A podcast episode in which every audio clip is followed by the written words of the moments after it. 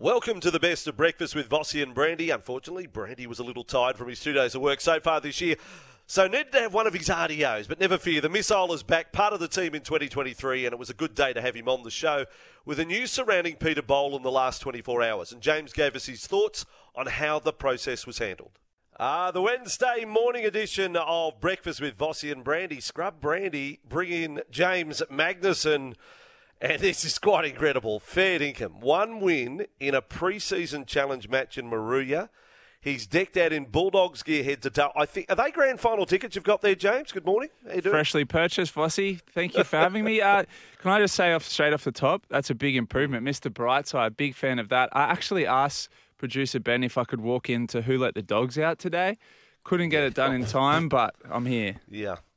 Well, look, it's um, it's great to see the vibe, or to heal, to feel the vibe. I mean, I witnessed it out there. I did a bit of filming recently, James, in Belmore, Yes. and it was it's coming out of everywhere. The vibe, and people talking. Everything's positive around Canterbury for this season. So, James, if there's new time listeners to our program, yes, James, you're a lifelong Bulldog supporter, and you've got you've you you're feeling it.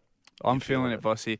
What a great weekend, though. Football's back. We had UFC, we had Super Bowl. Uh, great time to be alive. Great time to be on uh, breakfast radio with you because I finally got something to talk about. You've been gone all summer. We've been talking like, you know, backyard cricket and things like that. We've got sport Yeah. back. Yes, exactly, exactly. Now, look, just on um, an issue we spoke about yesterday, but there's been a change. If you're not aware, straight off the top of the program, uh, because of hot weather forecasts this weekend, change to the preseason challenge times, and they're, it's around the big matches too. So the uh, Charity Shield between South Sydney and the Dragons was due to kick off at 3:30 on uh, Saturday afternoon. It's now going to kick off at 4:20. Um, they're expecting temperatures of around 36 at Mudgee James. Then the World Club Challenge on the back of a you know somewhere between 30 and 40 degree day out at Penrith. Uh, that the World Club Challenge now, Panthers and St Helens will kick off at 6:50 so not six o'clock. So six fifty, and that means the last game on Saturday night up in Queensland at Sunshine Coast Stadium, Broncos and Cowboys. Uh, that's been pushed back to eight fifty-five or seven fifty-five local time. 8.55 New South Wales. So there's a few changes. Now, yesterday we were talking about uh, this one, James. We, we, we'll keep this poll open today because um, got some good reaction to it, and I think you can kick it off again on the back of those changes. The Sunday night 6 o'clock time slot. Uh, the Dolphins game against the Cowboys last Sunday was the most watched of the pre-season challenge games on, on Fox League. Now, I put it out there that we've been doing these Sunday games for the first five rounds of the competition. I love them, but this is from a TV point of view, viewer point, you know, uh, uh, sitting at home watching it. I'd like to see it go all season. What about you, James? Are you a Sunday 6 p.m. man, yes or no? Yes, absolutely. When they change it, do they move that back to, is it a 2 p.m. on Sunday? Well, yes, they Yeah. we, we have a two, well, yes, we have a two p.m. Sunday game. Correct. Yeah, no, I I prefer the 6 p.m. 2 p.m. I'm still getting into my work on a Sunday. 6 p.m. the day is over. Uh, you've got those Sunday blues where you're thinking about getting up early the next day for work. So it's nice just to ease your way into the working week with a game of rugby league at 6 p.m. Yeah, it, yeah. Well, as for fans actually going to the game, that that potentially is an issue. But I, I say it's an issue at two o'clock as well in a lot of Yeah. people's lives on the weekend. It just seems that we're getting busier and busier. So we'll keep that poll open today. If you want to participate on our Twitter account at Vossi Brandy Sen, uh, Sunday night six pm game for the entire season. Yes or no? We'll uh, relay that feedback during the program. Now you mentioned um, things happening. Big guest today, James. Matt Rogers coming on the program. Matt Rogers is now part of the SEN family. Ooh, Um, we, We're talking superstar, dual international, um, terrific fella. Uh, lots of stories to tell. Matt Rogers will be coming on the program this morning. So too will Alex Wilkinson, um, one of the most experienced players in the A League, Sydney FC captain, Sydney FC in form, and a match on Saturday against the Brisbane Roar. Now the Sydney Kings tonight against the Cairns Taipans. James, when I left you last Christmas, you were saying, "Well, I haven't actually been courtside," and I said it's got to happen, and I was hoping that the Kings people would be in touch. James, have you experienced the Kings courtside yet? Yet good. to experience it, Vossi. I've been Oh, beachside, but I haven't Man. been courtside. My man, what are you doing? I'm waiting. Sydney Kings, reach out. the NBLC. Well, look tonight. It is. Um, it's the first in the best of three, potentially a best of three Yes. if they if they split the early games. Cairns Taipans not to be taken lightly lightly in uh, in the wake of their win in Perth. Uh, so it all gets underway tonight. We had Paul Smith on the program yesterday. So Sydney Kings are playing tonight. Now, James, big story yesterday. Now you you are as qualified as anyone to talk about this from an athlete's point of view, the Peter Bol story, because the layman out there, the punters, we're scratching our heads going, well, huh? How does this hmm. happen? How does it work? Like, I want you to take us right back. We're talking A sample positive, B sample negative. Can you take us all right now, if you will, into the cubicle? Yep. where the test starts. What is the process? And has it changed over the years? What you experienced in your elite career as an athlete, would it be exactly the same now? How it's how the testing is done? Yeah, absolutely. Uh, I'm not that long retired, but the, the testing has always been the same. So basically, you open up a kit that, uh, and you and you see your kit. Make sure it's never been used before. So everything's in sealed plastic containers. You've got a beaker, and then you've got two vials. The urine goes into the beaker, and then to make the the A sample and the B sample, you just use that one be- one beaker to pour into a vial A, which is your A sample, and vial B, which is your B sample. So they're not two different tests. It's not two different days. It's done in one, split in half, and off it goes. The same for the blood. They take your blood, put it in a vial. They then put half of it in a, an A sample, half in a B sample. It all gets packaged up, sealed, all done by the athlete. At no point does the tester touch any of this stuff. The athlete does it all to make sure that it can can't be contaminated. Sorry, you're the one who tips. Yep. You you, phys- you do it. The Yep. athlete does it. You do it. You do all. You do all of it, so that the drug tester never touches anything during the whole process to make sure that Mm. there's no tampering, nothing's contaminated. Uh, the athlete is con- in control of the whole process. The the tester basically just witnesses everything and makes sure procedurally that everything flows the way it's supposed to. So the the fact that the fact that an A sample and a B sample can return different results it it's almost has to be down to an interpretation of the readings by the person testing that sample because nothing can really happen between the, the A sample and the B sample. It's not a different day. It's not it's not different conditions. It's not a different environment. They haven't been stored in different locations. Everything is done in unison. Well, okay. Now I'm going to jump ahead to yesterday. So have you got an explanation, um, uh, like where this may land on the back of that? Because would there be people all around the world saying, "Well, hang on, told you this can happen"? Like the the integrity of the test now. Are we just are we just going to move on from a human error in an isolated incident, or is there is there more problems at play here, James? What's your thoughts? Oh, I think it's very problematic, Vossi. I, I've personally only really heard of this once before. I, I don't know if you remember this. This is, we could be going back 20 years here. Ian Thorpe returned a test that they were that they were suspect on. They said that the numbers didn't line up and they thought it was a positive test. They went back, tested his B sample, and it was all fine. I think it was for something like raised testosterone levels or abnormally high testosterone levels. But then they compared it to his his prior tests and results, and they tested his B sample, and it was all fine. But the thing for Peter Bol is his reputation for the past six weeks, I think it's been, has been absolutely tarnished. So I think he's got a real case against uh, Sport Integrity Australia, but also WADA, the World Anti-Doping Authority. Well, also the release of the um, of the result of the A of the A sample. This You know, is- is yeah. it not how, you know, where does it how does it get out? How does the news get out? Should it not? Should should the um, sampling process, the testing process, not run its full course before anything reaches the public domain? This is what upsets me, Vossi, is like I said, that A sample and the B sample right next to each other, sealed and packaged in the same box, sent off to the testers. Every time this happens, though, someone's A sample tests positive, it's released to the media. This person's reputation is just done from that from that point, essentially. And they say we're going to test the B sample and see if the results, uh, you know, match the A sample. Why would you not go test the A sample? oh, we've got a strange result here, straight into test B sample. It's right next to the A sample. Why did they wait? This was wait. This waited weeks. I remember when it came out, they said we're not testing the B sample until February.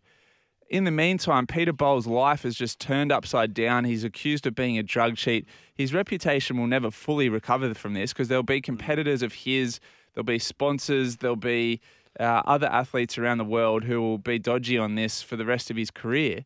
And in that meantime, he's just tarnished with that brush of being a drug cheat. Uh, if I was Peter Bol, I would be t- I'd be taking legal action. Yeah, well, well, I would too. So you you just say simple fix really in terms of the testing: A sample, B sample, tested at same time, Yeah. at the same time, and get the result, and just compare the two. Absolutely. Why why have this this theatre almost um, between the two? Uh, Richard Ings, who no longer does interviews, but we have spoken to previously in the past, and he knows the subject inside out. Um, he made the point yesterday: the A sample gets released because it automatically triggers the athlete being suspended. So the athlete can't suddenly go missing while suspended without explanation. Now, just one little curly one before we move on to other things. Michael Gleeson, writing in the Sydney Morning Herald, said that 12 months earlier, a another urine test from Peter Bol, test for EPO, led to con, uh, contradictory analysis by WADA-approved testing laboratories. It had happened before. One lab said the result of the test from 2021 was a minor positive for EPO, only for a second lab analysing the same A sample say it was negative. Mm. Uh, Is it, again, how do, how do how do the rest how do the punters here get their head around this? Like, It's, it's again, it is quite bizarre. But I, I say again, Vossi, if these results are inconclusive and they're talking about this behind mm. doors, it should stay exactly there, behind closed doors. If he hasn't mm. been actively injecting himself with EPO and they can't prove that, it shouldn't that, that knowledge shouldn't be released to the public. The guy probably has mm. naturally higher levels or naturally elevated levels. It's probably part of why he's such a talented athlete. But if you're inconclusive or your tests don't prove that he has done anything, shut the hell up and don't release that to the public because you're just tarnishing this poor guy's reputation. Strong stuff, James Magnussen, uh, two-time world champion in uh, freestyle. Great to be uh, have uh, James on this morning with this story running. Uh, James now an established member of the SEN team. Uh, we're not all serious though. We we do like to have some fun. Uh, there was a story today. I just got to throw it in the mix before we take the first break, and because uh, we'll get talk back on all sorts of things, but. What if this happened in the rugby league? There are areas rugby league leaguers yet, you know, we have lots of scandals, we have lots of misbehaving, but there's some areas that we've never gone. And there's a story out of the German ballet this morning, James. I'm throwing this at you without notice. The headline caught me. German ballet director suspended after smearing dog feces in critic's face. I thought this is an interesting story. It happened in the intermission. It happened in the intermission of a performance of this German ballet company. And the, rec- the, the director, so upset with what this critic had written previously, has produced a bag of dog feces and rubbed it in the person's face. Now, the, the, the German ballet directors later apologised, saying it was unacceptable behaviour. Wow, thank you. Um, but what if it happened in rugby? What if there's any, any players out there that like to do it to German uh, to journalists or commentators? Um, could it happen? And what would be the punishment, James? I'm throwing that at you. It's not a poll. It's not a poll. I'm just throwing this at you. Has there been a case in your career where you wish you had a spare bag of dog feces handy, James? Oh yeah, honesty. probably. There's a few what we call in swimming mixed zones where the journalists get into a bit. I wouldn't wouldn't Right. have minded a bag of feces Yeah. at, at hand.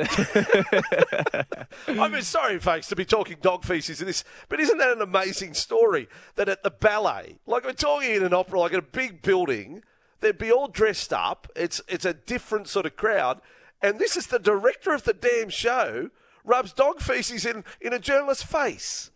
Well, as I said, if it happened in rugby league, it'd be life bans, wouldn't it? It'd be public hanging just about. But there you go. There's a story for you. What would the punishment be? Have you ever heard of something like that? And is there a no, I don't want to have a poll as to who you would like to rub. I, I think that could get out of control today, but that is a weird, weird story. Uh, we've got cricket on this morning happening right now at the T20 World Cup. Uh, Australia and the women's playing Bangladesh, and we'll also have Champions League later this morning. Now, James, now that you are a permanent uh, host midweek, do you, does Brandy leave you with the football desk? Do you actually unpack the desk, and will you be updating the scores of the Champions League this morning? yes, he's PSG? passed on the baton, and I'm ready to go. Excellent. Okay, well that's great because they are big matches.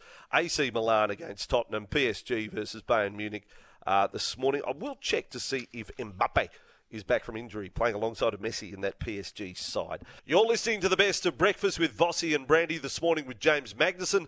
And James gave us a behind the scenes look at how the drug testing process is done from an athlete's point of view, and it certainly took us all by surprise. There, there really is a podcast in this whole drug testing thing because this, I have learnt more this morning and stuff that I didn't know that I needed to learn, but now I'm really happy that I have. It is incredible. There are questions here from listeners. Vossi, can you ask the missile if the tester is wearing splash-proof clothing just in case you miss the beaker? Fair question, because you are very close. You've now explained they are standing in front of you, Yeah. not beside you. No. They are standing opposite you. Do they wear any clothing of any kind? No, no. But actually, No? they have a, a uniform Oh, aside. right. It's like a full khaki uniform, khaki shirt, khaki pants. It's uh, Well, there's another thing I've never learned about. There you go. Putting together this fact sheet. As I said, it's a podcast, drug testing. This one, uh, I need six beers before I can go with someone next to me. Hashtag stage fright. That's Yeah. the Black Stump Eel. Fair forget about next to you, Black Stump Hill. Try in front of you. it's Yeah, even in. Front of you. In front of you. Like, Yeah. you know, you talk about the dehydration aspect, and that's Yeah. what Alex Wilkinson was talking about from Sydney FC. Yeah. But then add the aspect of blokes looking straight at you. I'll give you one more little detail, Vossi, that makes it even worse. It's Hmm. shirts off, pants down to your knees to make sure there's no apparatus that you could possibly be using to give a fake sample. So you- on. Sorry. Imagine that. So you are topless, so you, you have not a shred of clothing on your upper half, yes, and your pants are dropped below the knee. correct. It's full on. Just the same for women? I have no idea. I would, just, I No, would well, I'm assume asking so. seriously. I'm yeah, yeah, I would, I would assume Yeah, so. okay. Yep, yep. Okay, so you can't bring in another sample out of out of the sleeve. Um, so the biochemist has come back. Thank you, biochemist.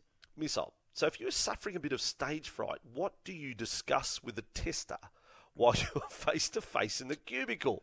What is the longest time you took to sample? Longest time I've taken for a sample. That's an interesting one. Probably, I I remember a specific time. I was, I'm not sure if it was a state or a national championships. I was at Homebush here in Sydney. I raced about 10 o'clock at night. Uh, went from went out, got out of the pool and went straight to the bathroom after I raced because I'd just been I'd just been holding on while I raced. Into the bathroom comes a tester and says, uh, "We're we've, we're going to test you after that that performance."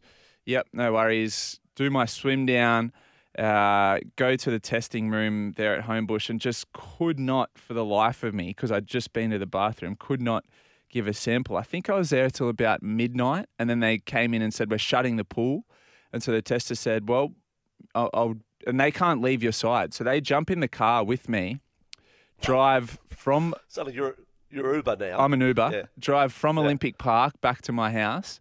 Come inside, sit down in the lounge with me in my living room, and, and just wait till I think it was No. about 1 a.m. at night till I could give my sample. You're kidding. You you open your house to this khaki dress head to toe. Yes. Tester. yes. And you did put the telly on. Is that you mind if I you know just put the show on? yeah, yeah. You want to? Here's, here's, an, movies, here's, SBS or something. I don't know what you're watching, but here's a better story. that's very invasive. That's So often, invasive. often these testers will come in pairs. So one to to Oh, to wow. witness the sample, and the second one to witness the process and and sign off as uh, yeah, I guess a witness. So the, this pair of testers comes one night, and they're from WADA. They're not they're not the Australian variety. They're from WADA, the World Anti-Doping Authority, and it's a man and his wife. They would have been uh, at a guess in their seventies. So they come into my house uh, back when I was living in Drummoyne, and uh, and I'm playing PlayStation this night. It's about 9 p.m. at night. I've got to be out for training the next morning. I'm playing PlayStation. They come in. Uh, we're here to test a random sample. Yep, no worries. Uh, are you ready to go now? No, sorry, I- I'm not ready to go yet. Um, I'm actually, you know, in the middle of an Yeah, important part of my PlayStation game. that's right. Yeah. So yeah, no worries. So they sit down in the lounge either side of me, man and woman, and uh, watch me play PlayStation. And I'm playing a game called Grand Theft Auto Vossi. It's quite violent. There's language. There's killing. There's there's everything. And the man says, uh, "James, I've uh, we've we've got a problem here." I said, "Yeah, what's that?" He said, uh, "I don't think this game's appropriate for my wife to be watching. Uh, would you mind? Would you mind turning off the game?" I was like, "Are you serious? You're. I'm in my own house on my own lounge playing the PlayStation." Yeah, that's oh, right. seriously. Actually, That- what is- yeah. I'm writing a book. I'm now writing a book called the the what you don't know about drug testing. Let's that is that's incredible. Um, Greeny again asked what happens with the females.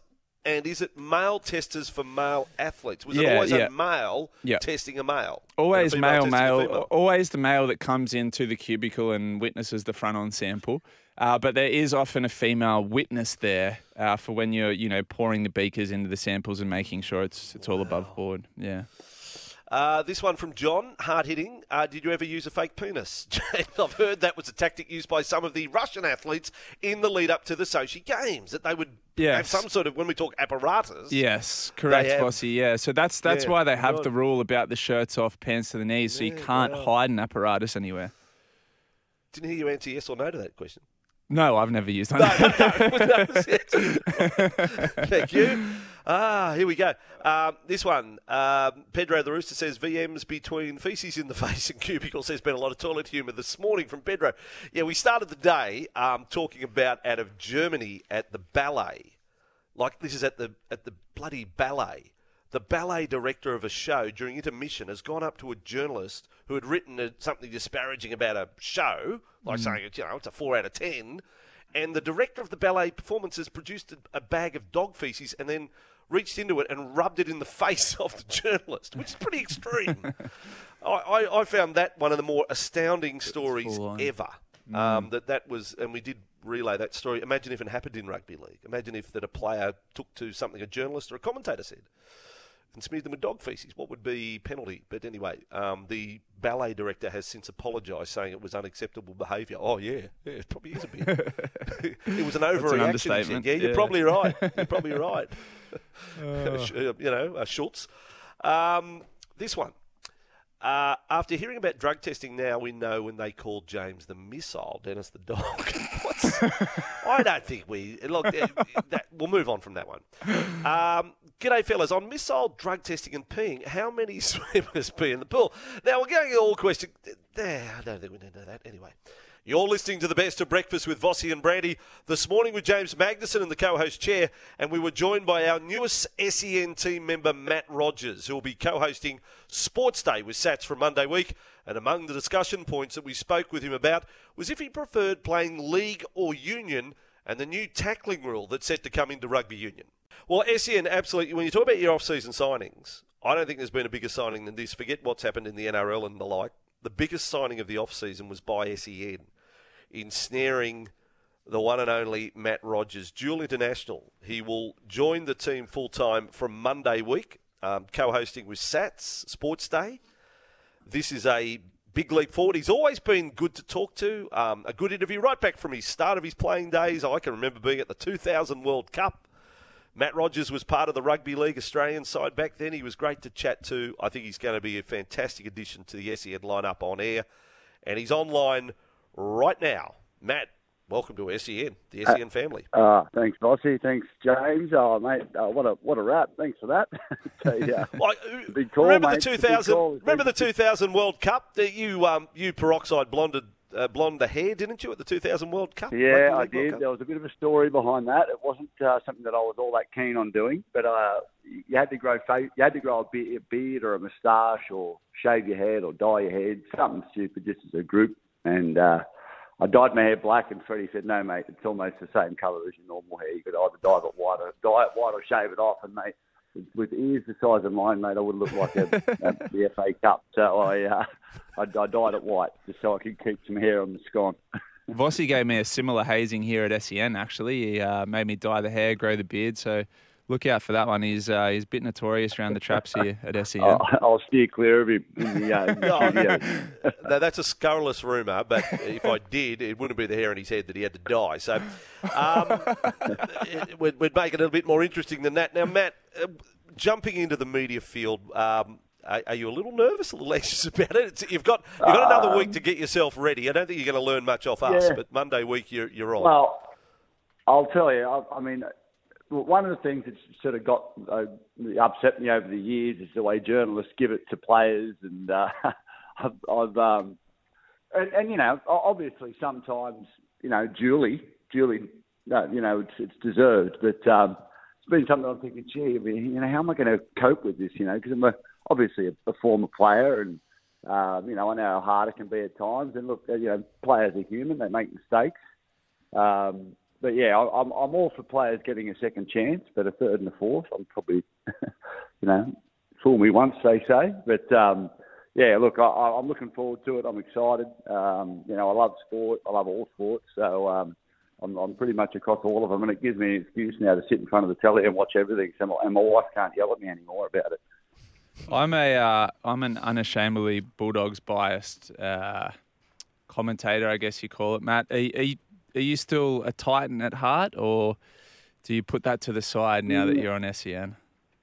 Mate, I am a shark at heart. Shark I, at heart. Um, I bleed black, white, and blue. Okay. Yeah. Um, but uh, look, I, have got a real soft spot for the Titans. I grew up on the Gold Coast, and you know, obviously played for them. So, yeah. uh, look, I love the team. Um, they're, they're, definitely my number two. But yeah. uh, look, at the end of the day, uh, you've got to be unbiased in your commentary. And I know the Titans over the last few years have made some pretty poor decisions, uh, you know, administratively and and with their playing roster and, and what they're paying players and the players that they've bought. So I think they've done pretty well this year. I think they've bought well. Um, but, you know, look, it's yet to be seen on the field. I, I was pretty impressed with a few of their young guys, you know, particularly Tom Weaver the other night on, on Sunday night. I thought he had a fantastic game. I think he's one to watch for the future. But look, they're going to have a few headaches in the middle of the field this year, um, not with, you know, the, the playing numbers that they've got, but who they're going to pick. So, it's going to be interesting to see how they go, and that's you know up to the coach, I guess. And he's under a bit of pressure, so um, we'll see what happens. But uh, Matt, I'm going to have to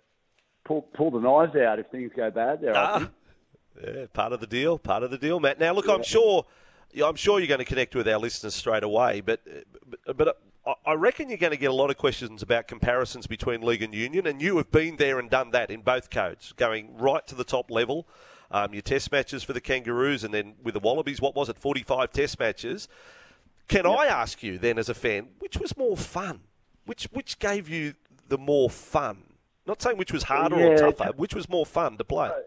Well, it's hard to say, Vossi, because you know some games when you you know you get trotting on the bottom of the ruck aren't much fun, but the same time you got to run into, or you got blokes like Ruben Wiki running over the top of you. They're not fun either. So, to be honest, um, you know the thing I loved about sport more than anything was the camaraderie. It was it was the mates you made and the dressing room after the game. For a guy my size, to be to be honest, like playing the game wasn't overly fun. it was it was the the camaraderie and the, the, the friendships and that those moments in time you get. Um, and it, and it's just it's like asking me which child I love the most. you know, like I've got four of them. You know, if I said one of them, I don't think the other three would be all that happy. So um, I know I'm sitting on the fence there, but if you you know if you if you, but but I'll tell you this: if you ask me, you said, mate, you can only watch one game for the rest of your life. You're not allowed to watch the other one. That's the rule. I would pick rugby league, um, and I don't think that'd be a hard choice for a lot of people right now. The way the state of the game of rugby union right now. But um, look, I had an absolute ball playing both. Um, had some of the some of the the best and the worst moments in both games. Um, mate, I, I say I love them and hate them both equally you, you just said, Matt, that it wasn't a lot of fun playing as, as a guy your size. Just on rugby, a topical one at the moment, do you think it would have been more or less fun playing if you had to tackle from the waist down, which is a rule they're talking about potentially implementing? Oh, it'd be horrible. I mean, you know, and a guy 10 kilos heavier than me, I'm never going to be able to stop five metres out unless I can wrap the ball up. Like, I mean, it's just a ridiculous rule. I mean, it's going to it's going to absolutely ruin the game. I mean, I, I played. I'll, I'll never forget. Uh, in 1993, I played Australian schoolboys, and I was the fly half, and Jonah Lomu was the number eight, and he would pick the ball up off the back of the scrum every scrum and just run straight at me. And the only way I could, you know, get close, like I, if I went around his legs, he was just going to steamroll me. So I'd just jump up and try and wrap the ball up and just, you know, make him carry me. I was over 60 kilos at the time, but now, you know, he wasn't going to run as fast as 60 kilos attached to him if he, if he wasn't. So I mean, it was the only way I could stop him. And look, at the end of the day, like what what are we trying to do with the game? Like, are we trying to make it so safe that you know we we actually lose the game altogether? It's a, it's a war of attrition. It's it's a battle, and mm. you know having guys this size is great, but also having small guys that can nip in around them is is, is special too. So you're taking all that away from the game, and that's the nature of our game. Um, both league and union, there's, there's a spot for the small guys and there's a spot for the big guys, and I think what you're doing um, is you're just taking the little guy out of the game by saying you've got to tackle him around the legs. Um, they'll just steamroll. I mean, it's just physics, isn't it? I mean, Preston Campbell was one of the most courageous blokes I ever played with, but when you've got a, you know, a Jared Waerea-Hargreaves, you know, steaming at him, if he can't, if he's just got to try and go around his legs, he's just going to get, you know, you get kneed in the head, and there's all sorts of horrible 100%. things that can happen. Yeah, yeah. yeah. Uh, now, Matt, um, I, I'll just say with you and my co-host here, James Magnussen, you do sort of have something in common. There's a thread between the two of you, both elite athletes, of course, but um, reality TV, and put it the challenge. Um, you you uh, you're a star of Survivor. I mean, you you right. people love you on Survivor, and and James was was pretty solid on SAS. Uh, yeah. How do you think you two would go head to head in those two programs if we stick? Oh, mate. Just have a Survivor, epi- just UV James and SAS UV James. mate, I'm waving the white flag before he start, mate. He's, uh, he's about 10 years younger than me, or 15 years younger than me, and he's he's a monster. He killed me. I couldn't. I don't think I could do I, the Survivor without food. I couldn't go without food that long. It would kill me. Oh, it's hard, mate it's hard. But I, I will say this, Vossi, I, I, did make a bit of a career out of making big blokes look silly, but um, it's uh, it's not something you can really do. It's hard, you know. It's reality games. It's, um, yeah, it's a, it's a tough. it's tough, mate. I, I actually you know, got approached about that SAS, and I had, I had a chat with Sammy Burgess about it. I said, mate, what was it like? Have you got anything that hurts? Like, you got any injuries? I'm like, yeah, I've got a few. And he goes, mate, they don't. There's no let up. He goes, they won't give you any any grace from it. He goes, if you're no good, he goes, I wouldn't do it. I'm like, yep, right, okay. I'm so I, I chickened out of that one. All right, okay, so there we go. You've been honest on that. Can I tell? Can I say to you too, Matt? Um, uh, you should be incredibly proud of your book, A Father's Son: Family, Football, and Forgiveness. And I know that Jay, the bookman who does our joke of the day at the start of the show, you'll get to know him on the SEN network. But he said just um, he gave your book enormous praise and book signing and you know, sold through the roof. So that was incredible process, but your life has been ups and downs, hasn't it? And and I do need to touch on. I mean, the death of your father, those sorts of things that I guess you think about every day. And and when you actually sat down to put it in onto paper, what was that like for you? Oh, mate, it was um, it was a lot harder than what I thought it was going to be. When I got approached to, to do the book, I, I was I was very much like, oh, this will be fun because I wanted to do one when I retired and I, I, would approached a journalist who I trusted to to write it with me, and um, he was just know tied up, and he just said, "Mate, I would love to do it." He said, "I just don't have the time. I just and I wouldn't do it justice." So I just sort of wrote it off. Thought, "Oh, it's not going to get done." So to get the opportunity, you know, 12 years post my retirement to do a book um, was pretty special. And my wife had written a book um, about our son Maxie, who's, who's um, autistic, and you know, she went through a, a pretty full-on process in writing that, the struggles that we'd sort of dealt with. And she sort of said to me, she goes, you have to write it. She said, you can't have anyone, you can't put this through another filter. She said, you have to write it. So she sort of encouraged me to do it. And after about three months, I thought, what the hell have I got myself into here? Um, just, you know, two-finger typing isn't the quickest way to, uh, to knock out, you know, 60,000 words. But, um, mate, I ended up um, getting to the point, you know, writing about my dad, and I and I and I thought I would be able to do it, and I really struggled, and it took me probably about you know eight to twelve months to get through just that part. Um, the rest of the book took me about eight months. I just couldn't keep going back to the computer. I actually sort of thought I'd. I just didn't think I could do it, so I just actually rang my publisher and said, "Look, I'm not going to do it." And they're like, "Oh, well, we can get a ghostwriter to do it. I said, no, no, I don't think you're understanding me. I'm just not going to do it. I'm just, I'm, I'm going to not do the book. And I'd pretty much done it other than that part. And they sort of said, oh, look, just have a break for a while. And I sort of sat down and, and uh, sort of thought about it. And uh, about three or four months afterwards, I got back into it and had another little break and got back into it again. And I guess after doing it all, I sort of realised it was a it was a good thing for me. It was a sort of a, a real sort of therapeutic type situation for me to sort of put it all down and speak to my mm siblings about it all, and just really sort of air out what I thought happened compared to what my brother and sister thought happened, and then sort of put it, pulling it all together. Um, but yeah, I feel good about it. It actually, it actually, it actually put me in a in a place, Vossi, now where I feel really comfortable talking about it. Whereas before, I was just it was always that sort of elephant in the room that people would sort of not really Yeah. want to talk about my dad, and and I just, I just don't want what happened to dad to be that thing that defined him. So I'm glad that I was able to put that down and Mm. and now become more comfortable in talking about the whole situation. Oh, you must be a very proud Sunday because the number of times in commentary you say, gee, that player reminds me of or moves like one of the Prince of Centres, Steve Rogers. Like, that must make you feel proud that he is. Rem- like, Steve was just a sludge. I mean, what a nickname. He was quite the opposite of that. I mean, just a He was. sensation. And the favourite player He of so was, many. mate. Yeah. So, He was. no, yeah, I, he, he I would be, he would be proud of you too, Matt. He would be proud of you too. Don't worry about that. Yeah, yeah. Well, mate, I, I grew up and he was my hero, you know, and he was every kid in the in the neighbourhood's hero. It was back in the day before social media, obviously, and you know, everywhere we went, he was a, he was a you know the the, the hero of the neighbourhood, and um, you know, I was so proud of that, and I just wanted to, you know, I wanted him to be proud of me, you know, and that's that that was actually that's a lot a lot what the book's about. It was just about me trying to to fight for that. Um, you know, pat on the back or the, you know, I'm proud of your son sort of thing. Um, different generation though back then, as you know, Vossi, there wasn't a lot of that, and uh, yeah, I struggled a little bit with that. But you know, after writing the book again, it was you know another one of those moments where you just sort of had that realization that you know my childhood sort of turned me into the person I am now, and it gave me that resilience and that toughness to sort of keep pushing on. And, and I don't think I would have been able to get through a lot of the stuff I've got through without it.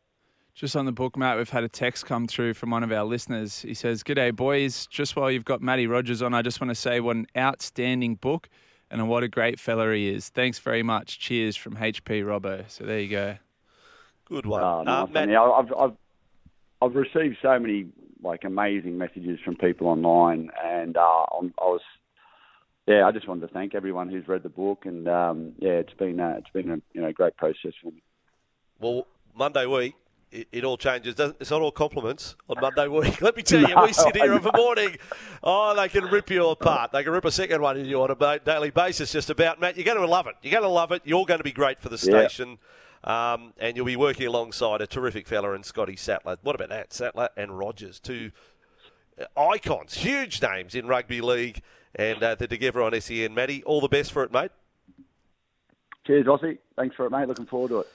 You're listening to the best of breakfast with Vossi and Brandy this morning with James Magnussen. Fresh from a big win against the Western Sydney Wanderers, the Sydney FC captain Alex Wilkinson joined us to discuss that victory and look ahead to the match against the Brisbane Roar coming up on Saturday night. Now, let's talk some football right now in the A League. Happy to say, if you look at the A League table, uh, Sydney FC have now won their last three. Things are on the way up. Uh, still a way to go. Still, you know, can't say definitely playing playoffs, but it's certainly looking a lot better on the back of the last three results. And playing Brisbane Roar this Saturday night at home. Uh, Brisbane Roar, on in contrast, to coming off three straight defeats. Sydney FC last weekend, 1 0 in the derby over the Wanderers. And this is a great pleasure to welcome one of the most experienced players in the A League to the show. He is the Sydney FC captain, Mr. Alex Wilkinson. Alex, welcome. Good morning, fellas. How are you? And thank you for getting up early for us. Um, if I may, let's let's just call it like it is. Beating the Wanderers last weekend, still as sweet as ever? Always, always is. Yeah, they're uh, the derbies are always the the best games of the season, and um, you know, uh, for for us, whenever the draw comes out, that's always the one we circle and and look forward to the most, I guess. So, um, you know, it's always always sweet to beat them. I guess not only for us, but but more so for the fans. You know, the fans uh, enjoy the occasion and. Um, you know, are, looking forward to it for weeks in advance. So for to get the win for them is um, was great. Alex, can I just ask? Uh, you've got the new facility there at, at Allianz Stadium, beautiful new stadium. Are you guys based there for your um, training? And do you share facilities with the Roosters? We saw them unveil this state of the art training centre with ice baths, gyms, and all that kind of stuff. Or do you have your own um, training facility there at Allianz? No, so we're not based at Allianz. We're, um, actually our office, uh, all our office staff are based there at the moment. But um, we as a as a training group train out at uh, North Ryde at Macquarie University, and we're in the middle of building our own facility there at the moment. So uh, that started construction about uh, would be about a year ago now, maybe or a bit less, and then they're looking at having that finished in the next couple of months. So.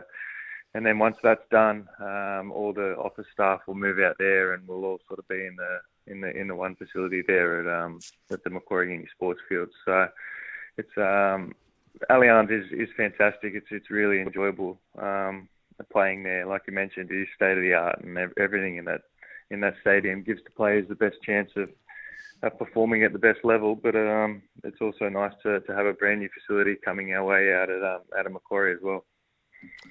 Hey, hey listen, uh, this, this will sidetrack your, your little Alex um, getting away from. Did you used to work at Macquarie Centre? Just by the by, you're now training there. Did you used to work in one of the shops in Macquarie Centre? Yeah, way back in the day, I did. Yeah, when I was 15, yeah. 16, I was um, worked at a surf shop down there at Macquarie. Um, taking me back. Alex now, Wilkinson. Old, but, uh, yeah, no, yeah, Alex Wilkinson. This is your life because here comes to the neck down. No, I've got. I'm building up to something here, Alex. Um, we actually went to the same primary school. Would you believe? We we went to. Uh, you That's are right, a former yeah. student of Ryde East Primary School. Is that correct? Sure am. That's right. Well, did you know that I was the goalkeeper of the premiership winning side in year five and year six? Thank you very much, ladies and gentlemen, from Ryde East Primary. Uh, did, did, did you know that? Did you aspire to that when you were at Ryde East Primary? Did you look back at the, uh, the, the list of former champions there? Pretty amazing stuff. No, you're going to say no, aren't you? I did know Oh, that. I, I did know that. We mentioned it before. I did know that. You mentioned me being there. Uh, small world, mate. Yeah, East Primary. Now, Good old let's Ryde get back onto the. Yeah, East Primary, one of the great schools. Now, the straight and narrow. Were you aware of what was going on between uh, the two uh, gaffers? Uh, Steve Corica had a bit to say. It was the derby, and of course, uh, Mark Rudan there. Um, were you aware of what was going on, and did you discuss it with your coach, your manager, after the game? No, no. I saw. I'm saw after the game. I saw them having a few words, but I didn't really. I was too far away to know what was going on. So I think it was just both of them. Uh, you know, like you said, it's a derby. They're both passionate. Um, you know, they beat us in the first one as well, so we were obviously desperate to get one back on them. And um, you know, I think uh, Mark Marko Rudan had a. I don't know. He wasn't wasn't happy with a few things throughout the game, and he was just obviously letting his frustration out. So you know, they're, they're, they're actually pretty good mates. They played together at Sydney FC in, in the early days of the A League and, and, and you know, uh, know each other quite well. So it's uh, it's funny what a what a game day and a derby brings out there. Is there similar animosity between any of the players on the two sides, or you leave that leave that one to the coaches?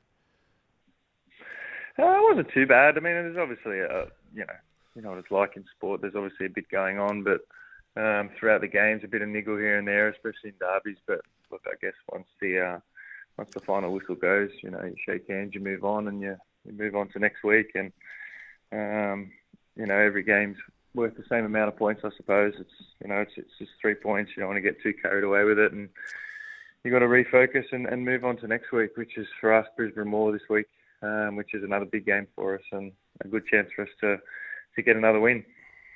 Yeah, five o'clock kickoff. You you control your own destiny in terms of that. But if results fell your way, I think Mariners are playing the Jets this week. You know, if Jets were to win suddenly, uh, yeah, and you win, you could draw level with the Central Coast, who are currently sitting second on the ladder. So things can turn around. You're on a winning run. Let's keep it going. And Alex, just more, just on an issue we're talking this morning, because you're a man of great experience in the A League, we are talking um, drug testing and pr- procedure at the moment. I'm pretty sure fans would like to know. Uh, is there regular um, drug testing with A League players? Have, uh, do the drug testers turn up the, the random testing all that often?